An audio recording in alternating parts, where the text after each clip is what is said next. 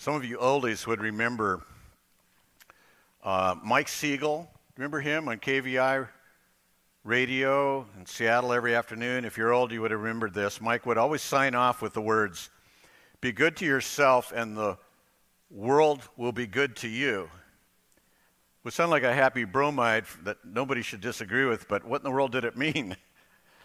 Why would you expect everyone to treat you nicely just because you're treating yourself nicely? You could make a pretty good case for the opposite. That if you're really being nice to yourself, kind of in a narcissistic way, that you get a little pushback. People aren't going to want to be um, kind of on your train to help you do everything that you want to do for yourself. But I have to admit that I hate to be hated, and if you get some ex- advice like this, you know, maybe you want to take it. I'm not likely to ever go out of my way to get more enemies. You, anybody feel the same way? I mean, I like to smooth things over between people. I like to be the nice and reasonable one in the room. Just like you, well, most of you. Anyway, in today's passage from John 15, where we are studying the book of John, we've been in this for, you know, almost a year. This has been, uh, I think, quite an adventure in an amazing book of the Bible.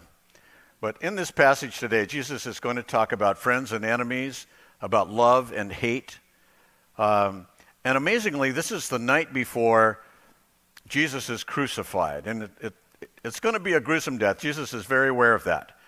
Back shredded by whips, spit running down his cheeks, um, thorny crown perforating his scalp. Just think about the spikes in his wrists and his ankles, hanging in, in agony and naked and mocked and shamed. But here on this night before, you know, scant hours before all of this happens, before he uh, enters the jaws of hatred, he's actually going to talk about the joy he has. And this is not normal. I mean, Jesus is not normal. His reaction is so different from everybody I know, where somehow on this night before he finds joy. And this is why we need this passage. We need to be more like Jesus in this way. And one reason is because there is more pain ahead of us. In fact, recent events have made it clearer and clearer that the American experiment uh, is collapsing and the easy days for the Christian church are behind us. Uh, just look around. You see this anti Christian bias everywhere. You see it in the, in the media, of course. They have co opted the academia before I even went to college. Um, which was you know at least 10 years ago. Uh, and you have the tech giants kind of piling on, and then the entertainment complex is notorious for uh, not really giving a beautiful view of what it means to be a real Bible believing Christian. And even the courts really seem to be moving the other way. So Jesus, fully aware of everything we're going to be facing, calls us to courage, but even more, he calls us to joy. Joy. Uh, how many of you have next door neighbors or coworkers who have lived and worked next to you maybe for years that you have never really had a significant spiritual conversation with? We talked last week about significant areas in our lives where we are disappointed. And I think one of them for a lot of Christians is that uh, we're embarrassed for ourselves by how seldom we share the truth about Jesus with people. Uh, it's possible that we keep our faith to ourselves in order to avoid hostility. Um, someone will think we're one of those Jesus freaks or a um, intolerant Bible thumper or a cultural dinosaur. I think the the worst one we try to avoid is to be thought of as a hater of some kind, you know, a judgmental hater. And we seem completely and I say we because I'm guilty here as much as anyone. We seem completely unaware of the biblical paradox that the right kind of opposition is a path to the, well, to an amazing kind of joy. We haven't learned well enough to anticipate happiness when hated. I want to say that the years ahead for the church are going to be the happiest, the most joyful times we ever had.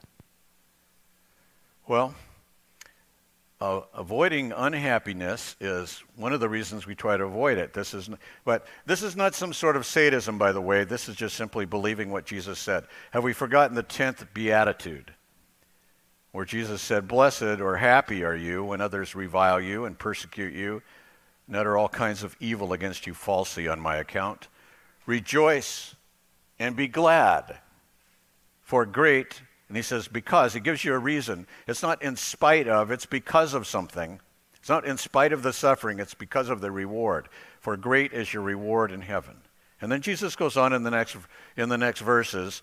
I didn't put them up here on the, uh, on the PowerPoint, but it says, You are the salt of the earth.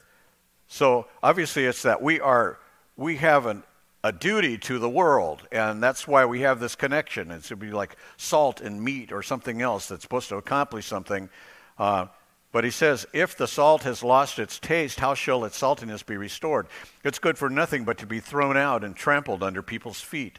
You are the light of the world. Of course, he's talking here about witness. A city set on a hill can't be hidden. And then he says, Let your light Shine before others so they can see your good works and give glory to your Father who's in heaven. This is all from Matthew 5. Now, today I'm, I'm very concerned for any of us, including myself, who has hidden his lamp under a basket for fear of provoking opposition because greater pressure than what we've ever faced is coming and will be unavoidable if we stick with, abide with Jesus. So we come to this passage that's going to be talking about the world hating Christ's disciples.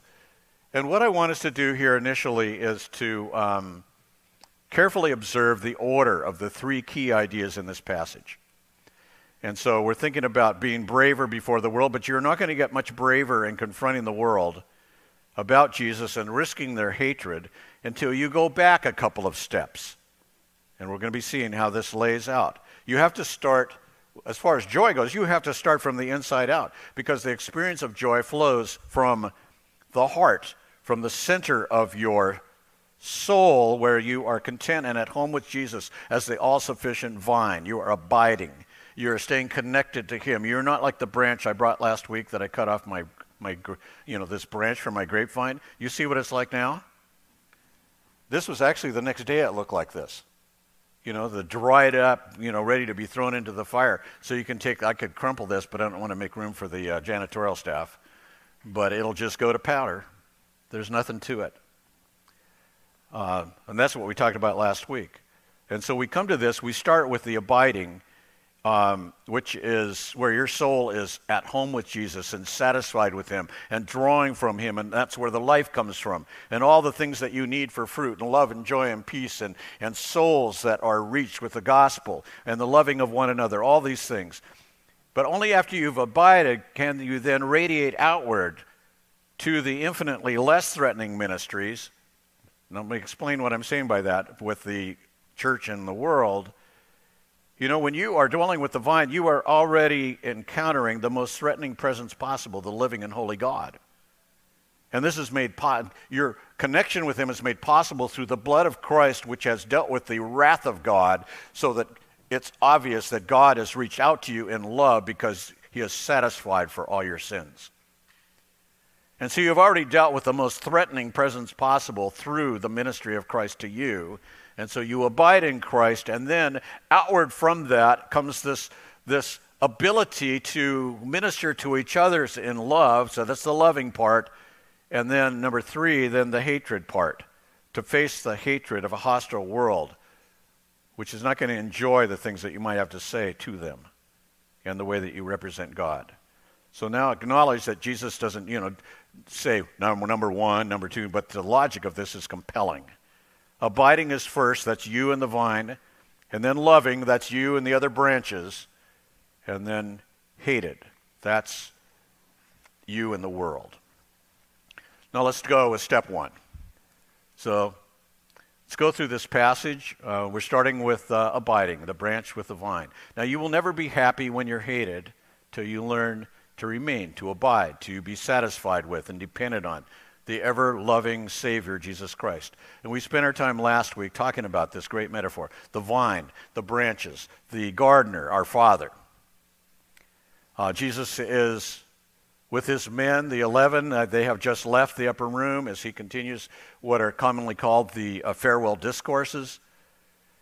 Now, rather than going all the way back to verse 1 where we started last week, let, I want us just to pick up with verse 9, where Jesus begins to unpack the metaphor in terms of love. Not just remain in me and in my word, but now he says, remain in my love. So here we go with verse 9. I have loved you the way the Father has loved me. Um, and if you took five minutes even to reflect on how much and in what ways the Father loves the divine Son, uh, you would run out of superlatives. Every dimension possible would come to mind. Uh, but that is how Jesus loved his disciples as well as each of us. And he says, That love, I want you to remain in it, abide in it. Don't leave it, don't doubt it, don't just feed on it, bask in it, be satisfied in it, be convinced of it. And then verse 10 If you keep my commands, you'll remain in my love. And the command he's about ready to give, of course, the main command is to love each other. So if you want to show that you are remaining in my love, then the way you do that is by loving others. Because what do we know from the book of First John? We love because he first loved us. So we know all of that. But here's how he ends this. He said, Just as I've kept my Father's commands, including going to the cross in the next hours, and keep remaining in his love. Now remember that this whole section is about abiding in the vine so that you can produce fruit for the Father's glory. And producing fruit is what you do if you are keeping Christ's commands. The mega command, as I've just said in this farewell discourse, is loving others as Jesus loved us. Uh, so it's not hard to see how abiding in Christ's love sets forth the inner condition for dealing with fellow branches and confronting a lost world. You first have to abide, though. You have to stay connected. You have to depend on. You have to enjoy the sufficiency and the acceptance of the indwelling Savior. Abide just means this don't abandon Jesus when it's hard. The command itself implies that there are going to be pressures on you where you would not possibly continue. So um, we know that apart from Him, uh, we can't produce anything. So we have to stay with Him. All the fruit toward God, or any fruit of love toward Christian sisters and brothers, any fruit of carrying the gospel to a hungry world. And uh, this is kind of an obvious thing to say, but if you're not very satisfied with Jesus, why would you even bother to confront the world with believing in him if you're not satisfied with him yourself? You see how this all goes together? Why are you going to risk wounds and mockery for something that's not even satisfying your own soul? So abiding means knowing and basking in the fact that you're totally loved. So you're one of the disciples. This would mean knowing their master will have their back no matter what they face. It means that they will, he will never be casual uh, when they are peppered with hatred. That what hurts them would hurt him. Like when Jesus confronted the persecutor, Paul, on the road to Damascus. What did he say? Saul, Saul, why are you persecuting my church? No, he said, Saul, Saul, why are you persecuting me? Jesus moves toward the cross that night, and he too is obediently remaining in the Father's love, and this is the source of joy on this night the joy of obedience, the joy of knowing the Father loves him no matter what. Even on a day of suffering when he would say, My God, my God, why have you forsaken me? He knows he abides in the Father's love. And so he goes on to verse 11. Read this. I've told you these things so that the joy I have can be in you and your joy might become full. Jesus is teaching them where to get joy. The joy that cannot be removed from the worst the world can do to you comes from the love of Jesus. His joy comes from knowing he's loved by the Father. Their joy will come because of the Master's love for them same as your joy. And so when hostile people are saying that God has abandoned you because they they figure you've got the, the God thing totally wrong, that, you know, God must be disappointed in you because you're such a hater and a whatever, then where does the joy come from? The joy then is dependent on listening to that voice where you abide. where He abides in you and He says to you morning, noon, and night, You are totally loved. Now, I've got three stories for us today. They're, they're not stories of how I battled the world bravely and joyfully. In fact, uh, they're not even about me.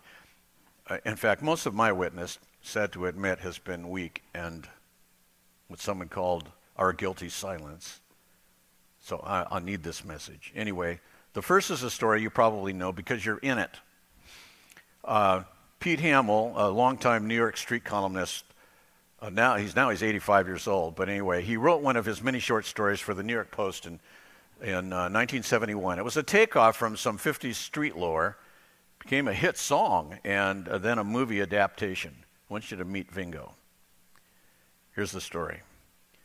They were going to Fort Lauderdale, the girl remembered later. There were six of them, three boys and three girls, and they picked up the bus at the old terminal on 34th Street, carrying sandwiches and wine in paper bags, dreaming of golden beaches and the tides of the sea as the gray, cold spring of New York vanished behind them.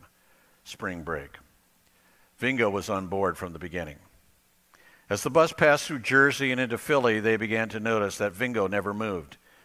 He sat in front of the young people, his dusty face masking his age, dressed in a plain brown fitting or brown ill-fitting suit. His fingers were stained from cigarettes and he chewed the inside of his lip a lot, frozen into some personal cocoon of silence.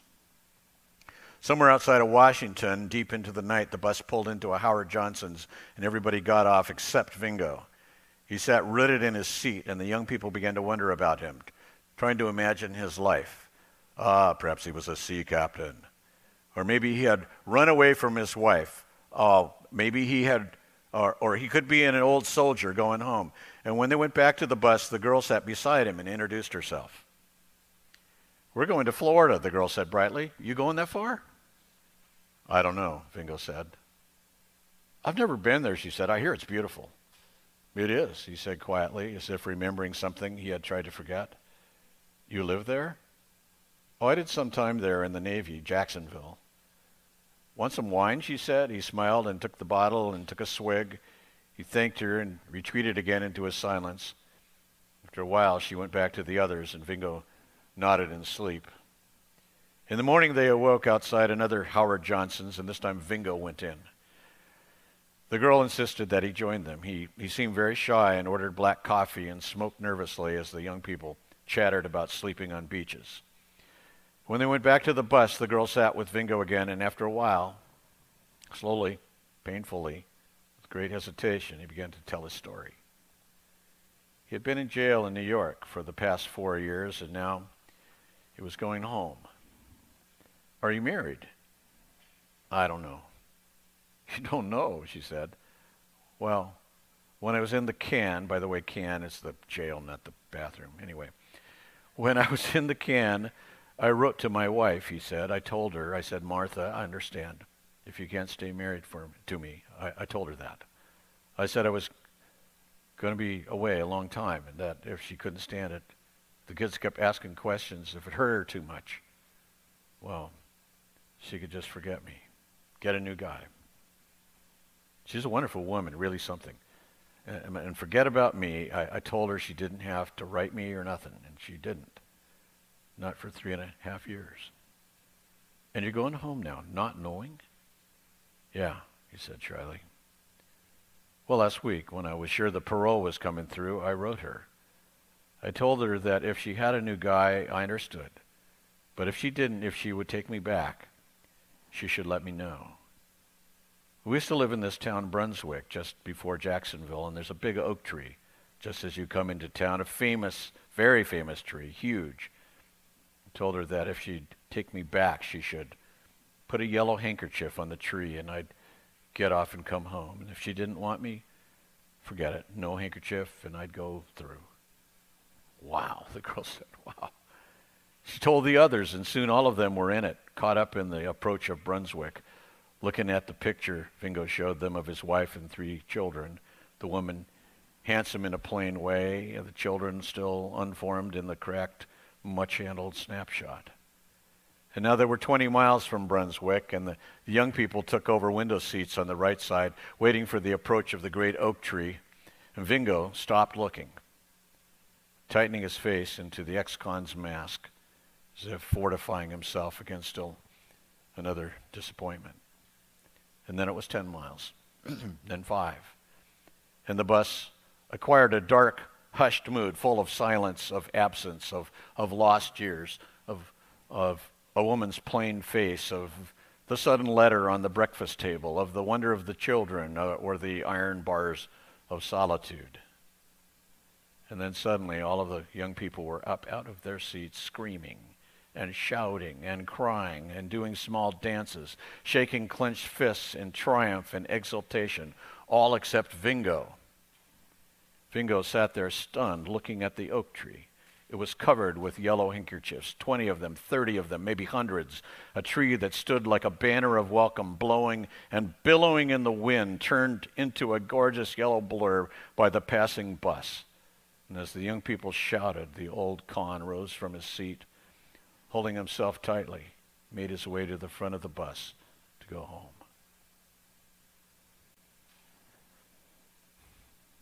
For us, the cross is such a tree, a tree that stands as a banner of welcome. You are loved like that a million times over.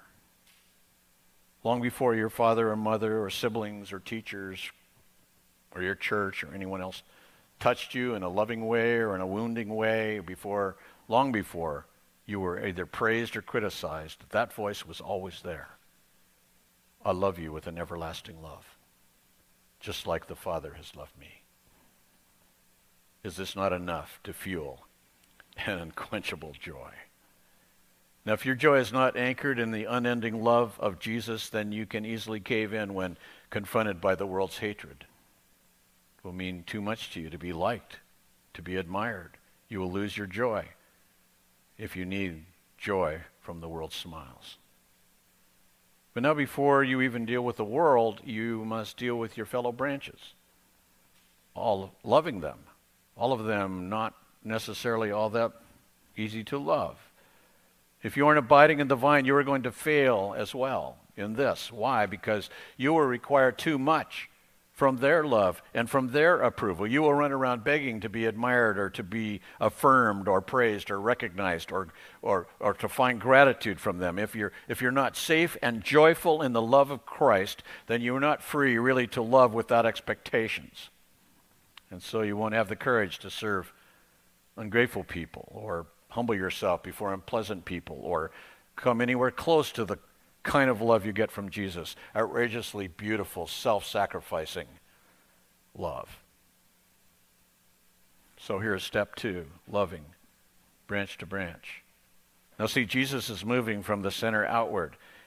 Here now is the fruit that delights God as He watches His little children loving each other and learning to do that, abiding at the core of your soul, and then enables you to express from your well loved soul love to your fellow branches, extending to them the love that you have all received from Jesus.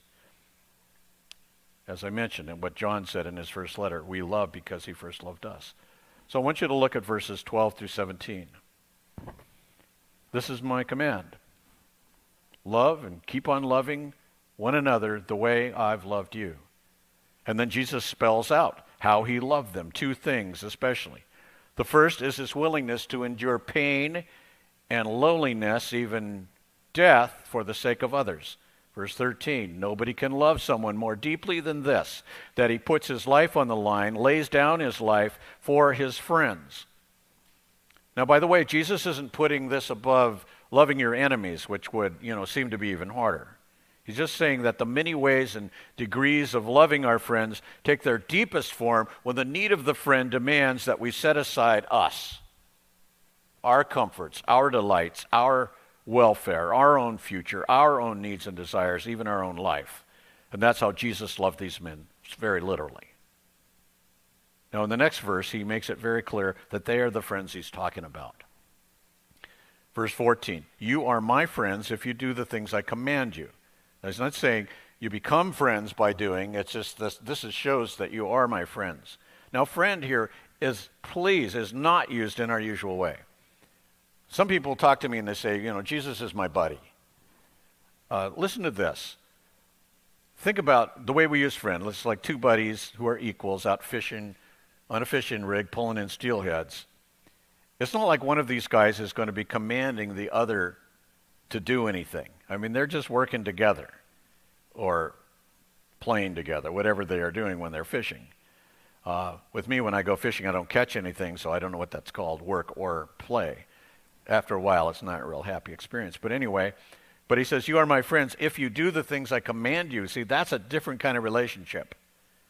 And I should point out something that you may never have noticed that neither God nor Jesus is ever called the friend of anyone.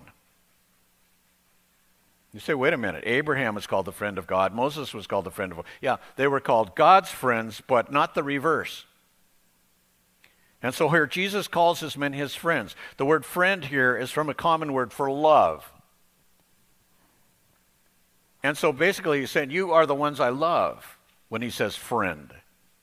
Not like you're my equal or, you know, like we're buddies fishing. Um, you prove to be the ones I love if you carry out my agenda, if you do what I tell you. And above all, he means loving each other. And in fact, that's how all the world will know that they are his disciples by the fact that they do love each other. And then Jesus goes on to describe a second way that he shows his love to them, that is his friendship. He reveals his heart and plans and his truth to them. So he says in verse 15, I don't call you servants anymore because a servant isn't brought into his master's confidence. Instead, I've addressed you as friends because I've let you in on everything I've heard from my Father. I don't have any secrets from you. Now, think of the amazing access given to these men into the thinking of God, like Abraham was and like Moses was, friends of God. Now, you, you can tell a servant what to do, but you don't owe him an explanation. But if you want a love relationship with somebody, let's say you give instruction to a son whom you love, and you're telling him what to do, but out of your love, you describe to him as well the reason why you're telling him to do that you provide insight into the wisdom behind it, what the goals are, the plans that you have for him, and why, how this all fits. You reveal your heart. And so Jesus does this with the disciples, whom he chose for this great adventure of shining love in a world of hate.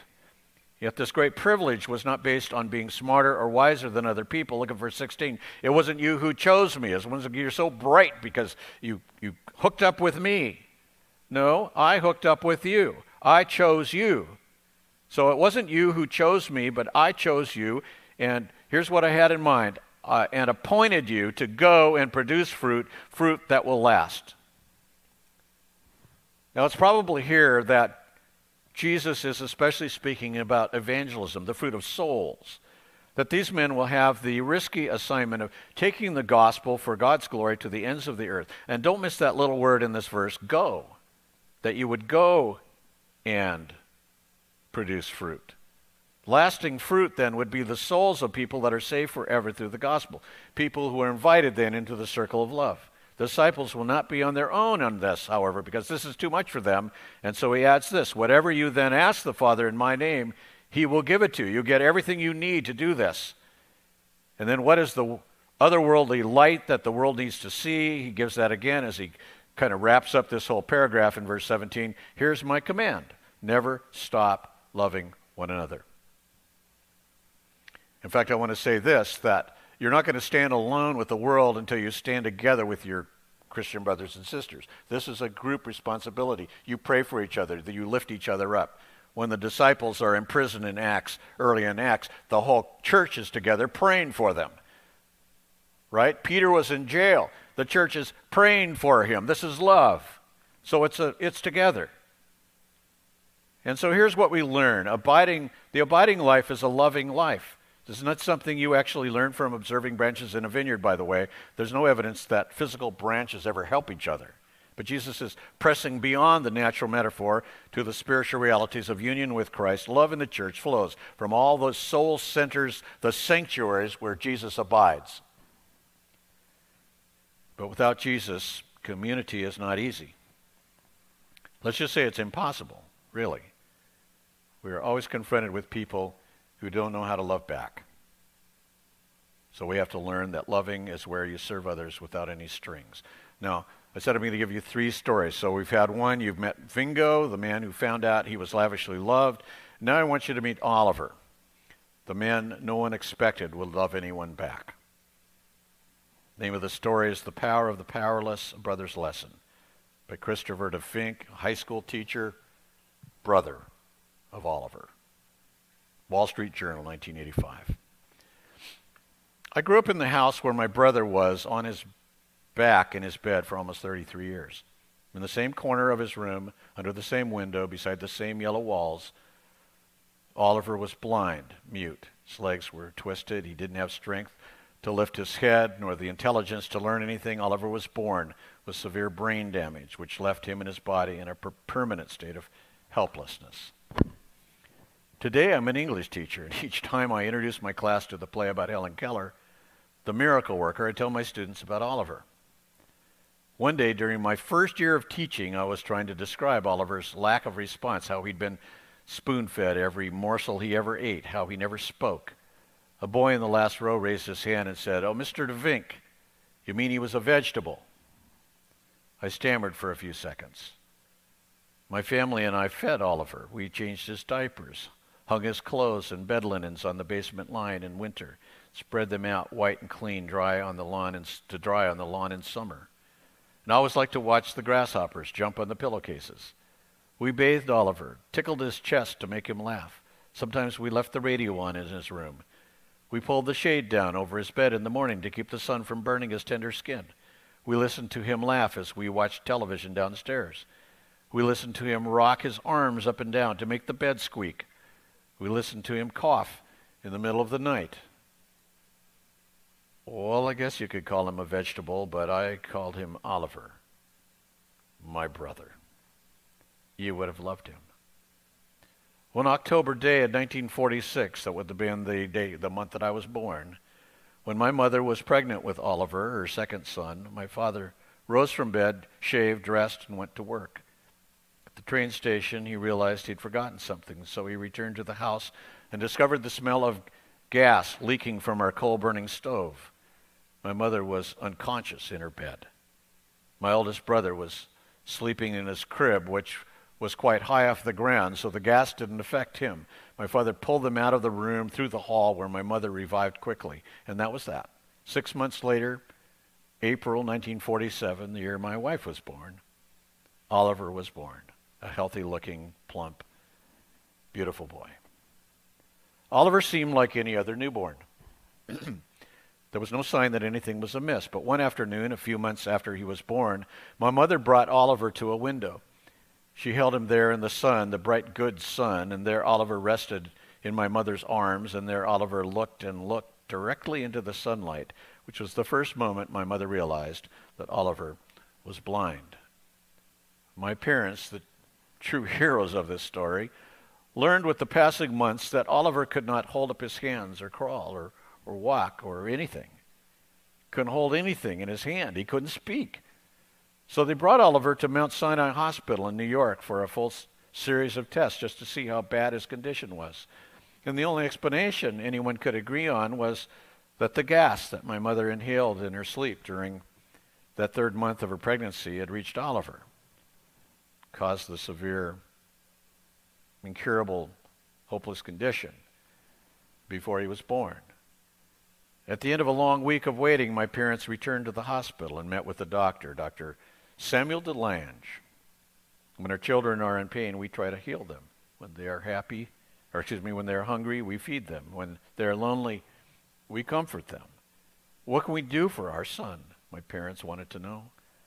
Dr. DeLange said that he wanted to make it very clear to both my mother and father that there was absolutely nothing that could be done for Oliver. He didn't want my parents to grasp at false hope. You could place him in an institution, he said. But my parents replied, He's our son. We will take Oliver home, of course. The good doctor answered, Then take him home and love him. And I guess that was sound medical advice. Dr. DeLange speculated Oliver would probably not live beyond the age of seven, maybe eight.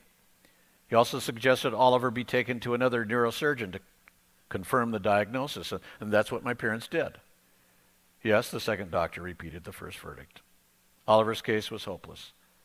While he scanned the forms that my parents filled out, the second doctor noted that my mother and father were born in Brussels, which led him to say, you know, during World War II, which hadn't been that long, during World War II, my parents were taken in and fed and protected by a Belgian family, for we were Jews.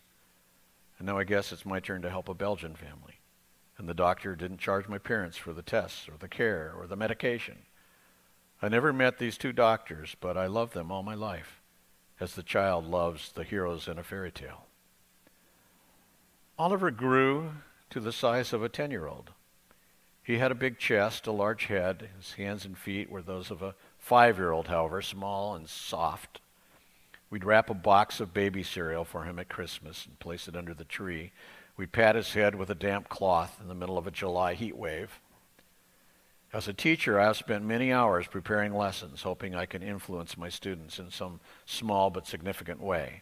Each year, thousands of books are printed with the hopes that the, the authors can move people to action. We, we all labor at the task of raising children or teaching them values, hoping something gets through after all our efforts.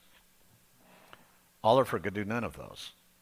He could do absolutely nothing except breathe and sleep and eat. And yet he was responsible for action, for love, for courage, for insight. For me to have been brought up in a house where a tragedy was turned into joy explains to a great degree why I am the type of husband and father and writer and teacher that I have become. I remember my mother saying when I was small, Isn't it wonderful that you can see, that you have eyes? And once she said, When you go to heaven, I bet Oliver will run to you and embrace you, and the first thing he will say to you is thank you. Leaves quite an impression on a young boy.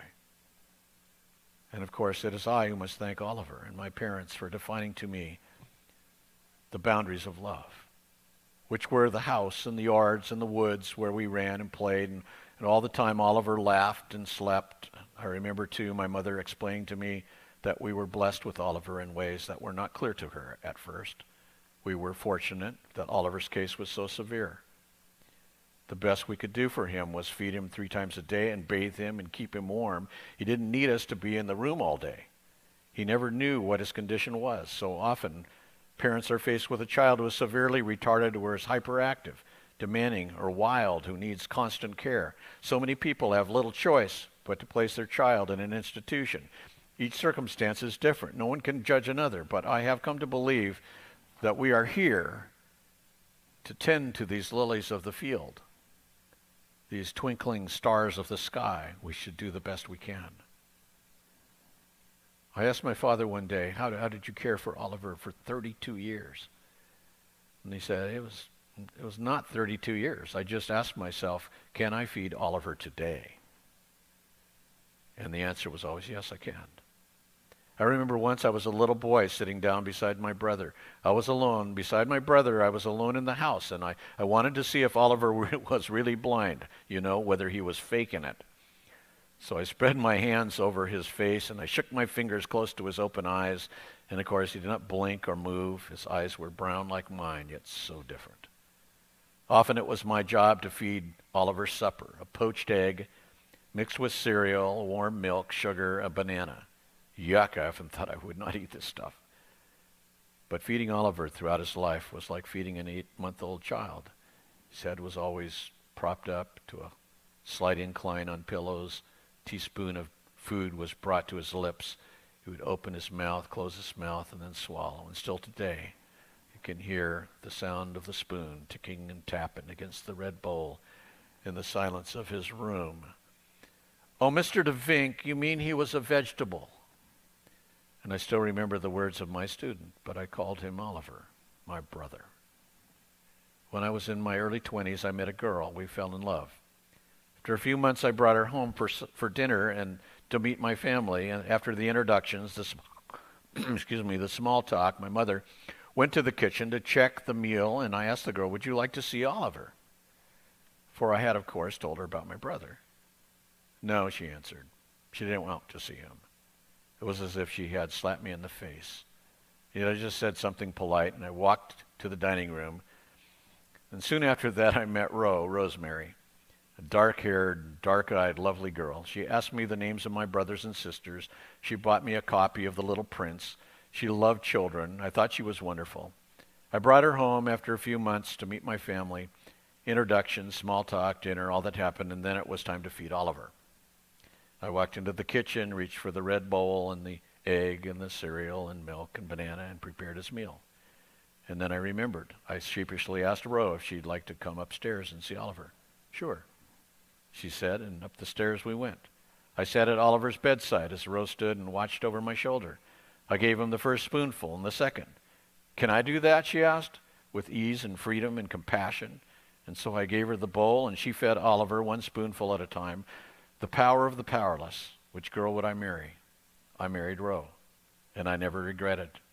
Today, Ro and I have three children. When I was a child, I was afraid of the dark. Shared a room with my younger brother. Our room was separated from Oliver's by a single wall.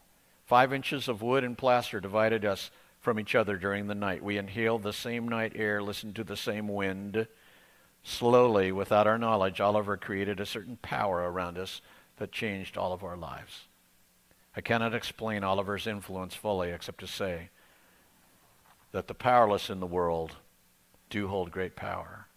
Sometimes the weak do confound the mighty. Even now, five years after his death from pneumonia, on March 12, 1980, Oliver still remains the most helpless human being I ever met, the weakest human being I ever met.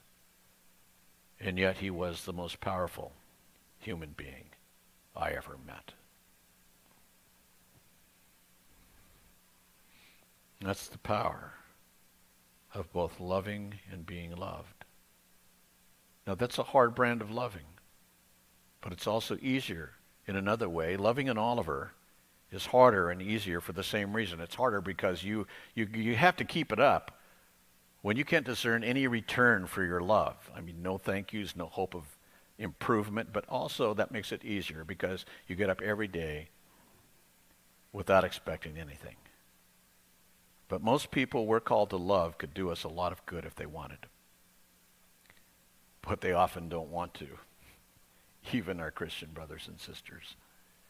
And even if they did, they'll, they'll never love us back enough to make up for the love we could have had from Jesus if we would just abide in it. You get it? Even the people who try to love you will never love you back enough, can never be Jesus to you, never a vine as a branch. You see why abiding has to come before loving. If we don't bask in the knowledge that we are God's beloved child, God's beloved Oliver. I'm asking you to not think of yourself as the Chris, the Christopher, loving the Oliver. Think of you as the Oliver being loved.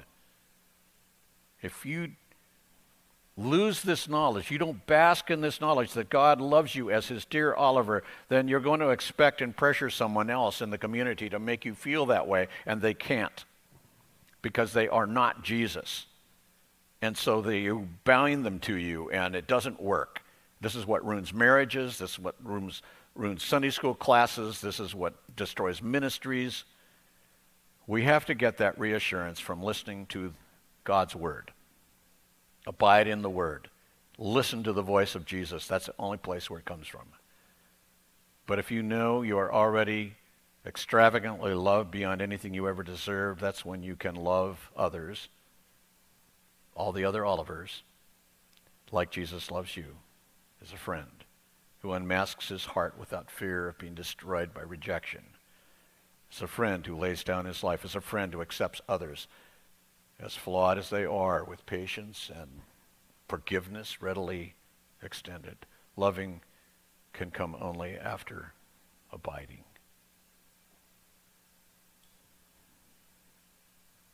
But now, what's next? What we're saying is that the person who has the boldness to stand up against hatred, that's going to be step three, has first learned the boldness of risky love even within the family of faith. It's only then that we are ready to be hated without losing our happiness. So here we go the branch before the world. Hatred. The disciples need to be prepared for it. Will they go to their deaths gladly and bravely, standing for the truth, enriched by the love that bound them to Jesus the vine, or will they despise the cost and will they deny Jesus like a Peter, or perhaps flee from the soldiers when they come to arrest Jesus? And the answer is yes, both ways. They will all fail that night, and a Peter will weep bitter tears. But they will all learn the joy of suffering like Jesus and for Jesus later because he has told them how. So Jesus first tells them not to take the hatred personally. The hatred they will get is a hatred built on the world's rejection of Jesus. So Jesus starts with this. Verse 18. Whenever you find the world hating you, realize that hated me first. It's not you, it's me. Jesus doesn't spell out the many reasons the world might oppose them, actually gives just one reason when he gets down to verse 22 and following, it's that Jesus exposed their sin, just as the early preachers would have to do. Now, if you could just avoid the you're a sinner part of the gospel, people wouldn't get so upset. Sin calls for God, talking about God's wrath, God's judgment, hell. The worldlings don't, don't want to hear that God demands obedience, using standards of right and wrong that condemn things, condemn things that the world loves. Uh, th- this is not a popular way to talk to people. Jesus alone can save you. They don't like that. That's not PC. If people don't follow Jesus, they don't know God. People, you know, they think you're just arrogant and bigoted to a, a hateful degree when we say that. No wonder they hate us. Actually, I get it. but there's actually something much deeper lying underneath all of that. Like they're reacting to your message. Well, there's something hardwired in a lost heart. The sinner has no love for God. It's not that they just reacted to your offensive, humbling message. It's because hatred was already in their heart but before you ever rode into town. Romans 8 7, the sinful mind is hostile to God. And this deep seated aversion to God and his authority and this insane exaltation of ourselves were in all of our hearts until God snatched us out of the darkness of our rebellion and emancipated us by the light. And so Jesus says, if you're associated with despised me and you if you preach the message, the same despised message, you know you're going to get hated just as I am. And so look, you're not going to find a way to frame or spin the gospel, not the real gospel, that's going to circumvent this anger and hatred. It's just inbuilt. And so why do it? Because God has sheep out there. and you're going to love them. Because you are so satisfied with Jesus that you want all his sheep to be found and to join that great chorus of those who honor and enjoy him. And, and that's why it's worth all the hatred. And so verse 19 says, If you belong to the world, the world would love you as it's one of its own. But because you don't belong to the world, that is, they can see that you're marching by a, a total different tune, a, a, an alien set of values where you love God and each other in, in a crazy kind of way. And in fact, he says, I chose you out of the world. You belong to me instead. You, but used to be into it. Don't get so proud. But I got you out of it. And that's why the world hates you. Don Carson says the world is a society of rebels and therefore finds it hard to tolerate those who are in joyful allegiance to the king, to whom all loyalty is due. Verse 20. Remember the thing I told you. Is verse 20 up there? Yeah, there it is. Remember the thing I told you. Back in chapter 13, verse 16. A servant isn't greater, that is, deserves no better treatment than his master. And that one, it was like, if I have washed feet, then are, are you so superior that you can't do what I did? In this case, it's different. It's the treatment that he gets. So, if they persecuted me, they'll persecute you as well. If they've kept my word, which of course they didn't, only a relative few, they'll keep yours too. But they're going to do all the things to you on account of my name. Back to his main point. Because, now get this, they don't know the one who sent me. That's to the deepest point. They hate God and don't know him. Now, people might delude themselves into thinking they're doing God a favor by persecuting and killing you, but that's just a delusion. This ugly, damnable problem of the human heart. There's no place in it for the love of God. Not until God chooses them and pulls them out of that selfish rebellion. Now, why is it that people can't feel love when they hear about Jesus? Well, it's pride, it's guilt, it's the blindness from the God of this world. Look at verse 22. If I hadn't come and spoken to them, they would have no sin. Now, he's talking in, in very broad generalities and extremes here. Doesn't mean they wouldn't have had any sin. But he says, but now they have no excuse for their sin. This is accountability. When Jesus spoke and did wonders and then they refused him, he made people accountable in a profound way. And he was not just exposing their sin, he was exposing their stubbornness. And in fact, in doing this in front of them and then still wanting to crucify him, he confirmed in those hearers the worst of sins rejection of God's Son and rebellion against the Father who sent him. This is serious guilt beyond all, beyond all other guilt. Because, verse 23, whoever hates me hates my Father too. You can't just say, well, I get rid of Jesus, but I'll still have God. No. Verse 24, if I hadn't done among them the works no other person had ever done, they would have, they would have no sin. There's accountability again. But now they have seen and hated both me and my Father. And then Jesus adds one last reason that they are guilty because their very, the very, their very scriptures condemn them, ironically, by contending that there is no justifiable excuse for their hatred. Look at verse 25. Yet this only fulfills the thing that stands written in their law from the Psalms, possibility of a couple of different places, especially Psalm 69 because it was regarded generally as messianic. They hated me for no good reason. They had no excuse for it. But now don't forget the reason Jesus shares all this with his men.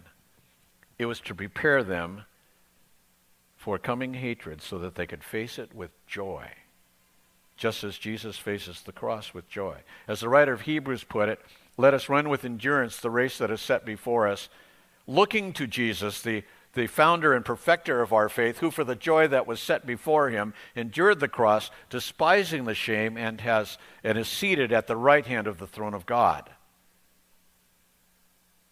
And so now a third story. We met Vingo, the man who discovered lavish love.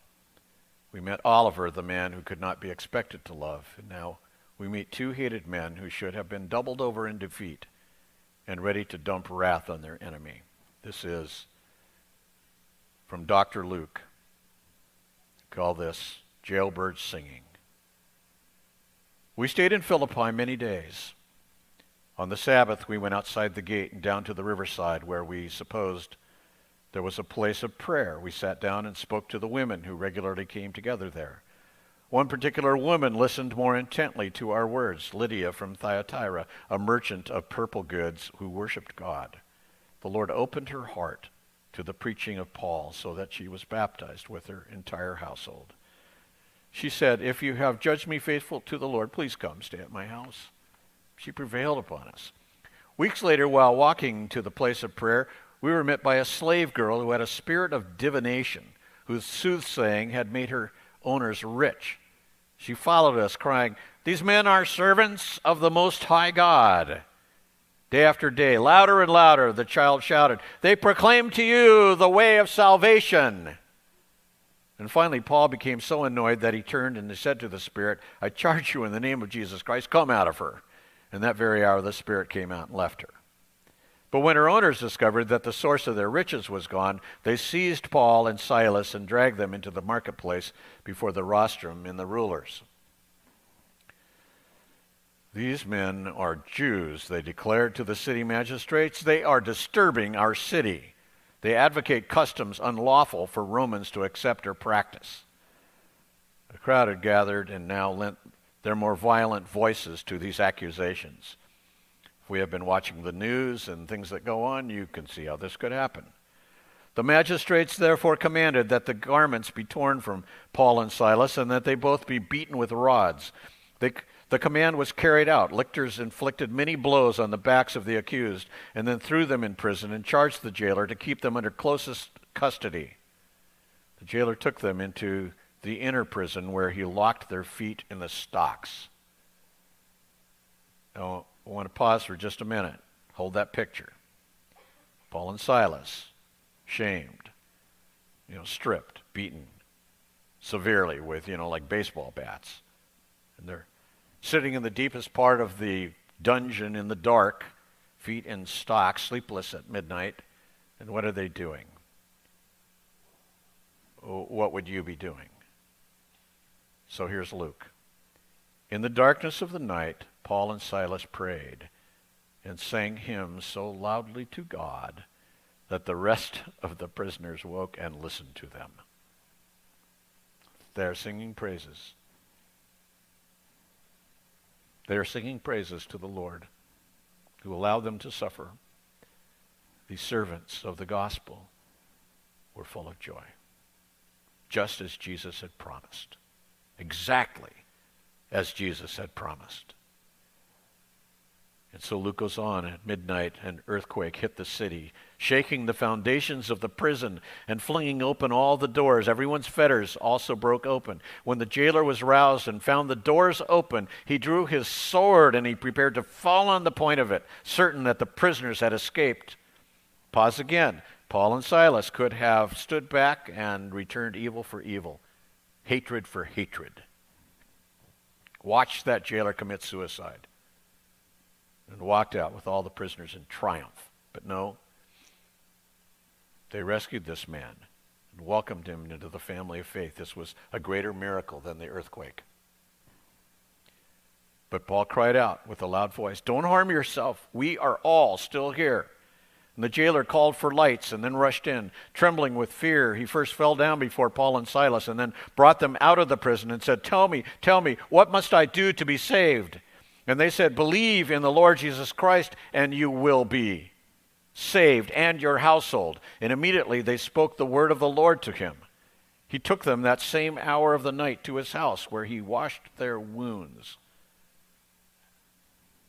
Some ways, my favorite phrase in the whole thing he washed their wounds.